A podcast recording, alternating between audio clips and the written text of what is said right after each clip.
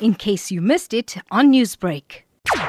These accounts come up, they try and refute claims around political parties or they try to embellish political parties. And, uh, and, and the challenge for, for, for many people who are users in the social media space is how do they distinguish between what is credible and what is not. And the only way that you can try and uh, address that is if you understand some of the um, ideological positioning of parties, but also if you know some of their positions on particular issues.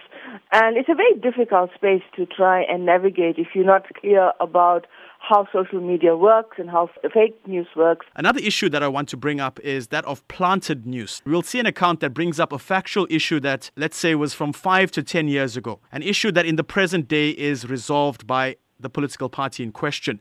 Know, those are strategies that people, uh, political parties and election spin doctors would use. So they'll try and couch it in a, in a way that would say that as much as it may have been resolved, but it, it does have residual effects.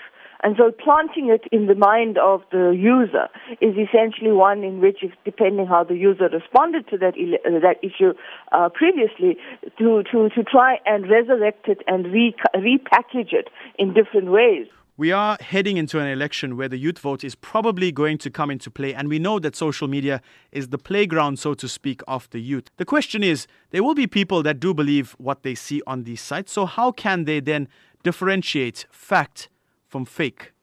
Difficult task, Matthew. I think people, people, the, the point about the internet and what's going to become the internet of things under 5G is that people are going to use sources and think that they are authentic, reliable sources without necessarily verifying their validity.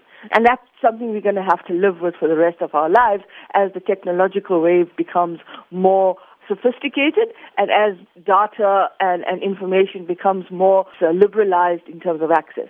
So I think we have to deal with this in the context of how our educational systems work in terms of educating people around how to verify what they are reading and whether or not what they are reading is real or whether it is fabrication of, of issues. Newsbreak, Lotus FM, powered by SABC News.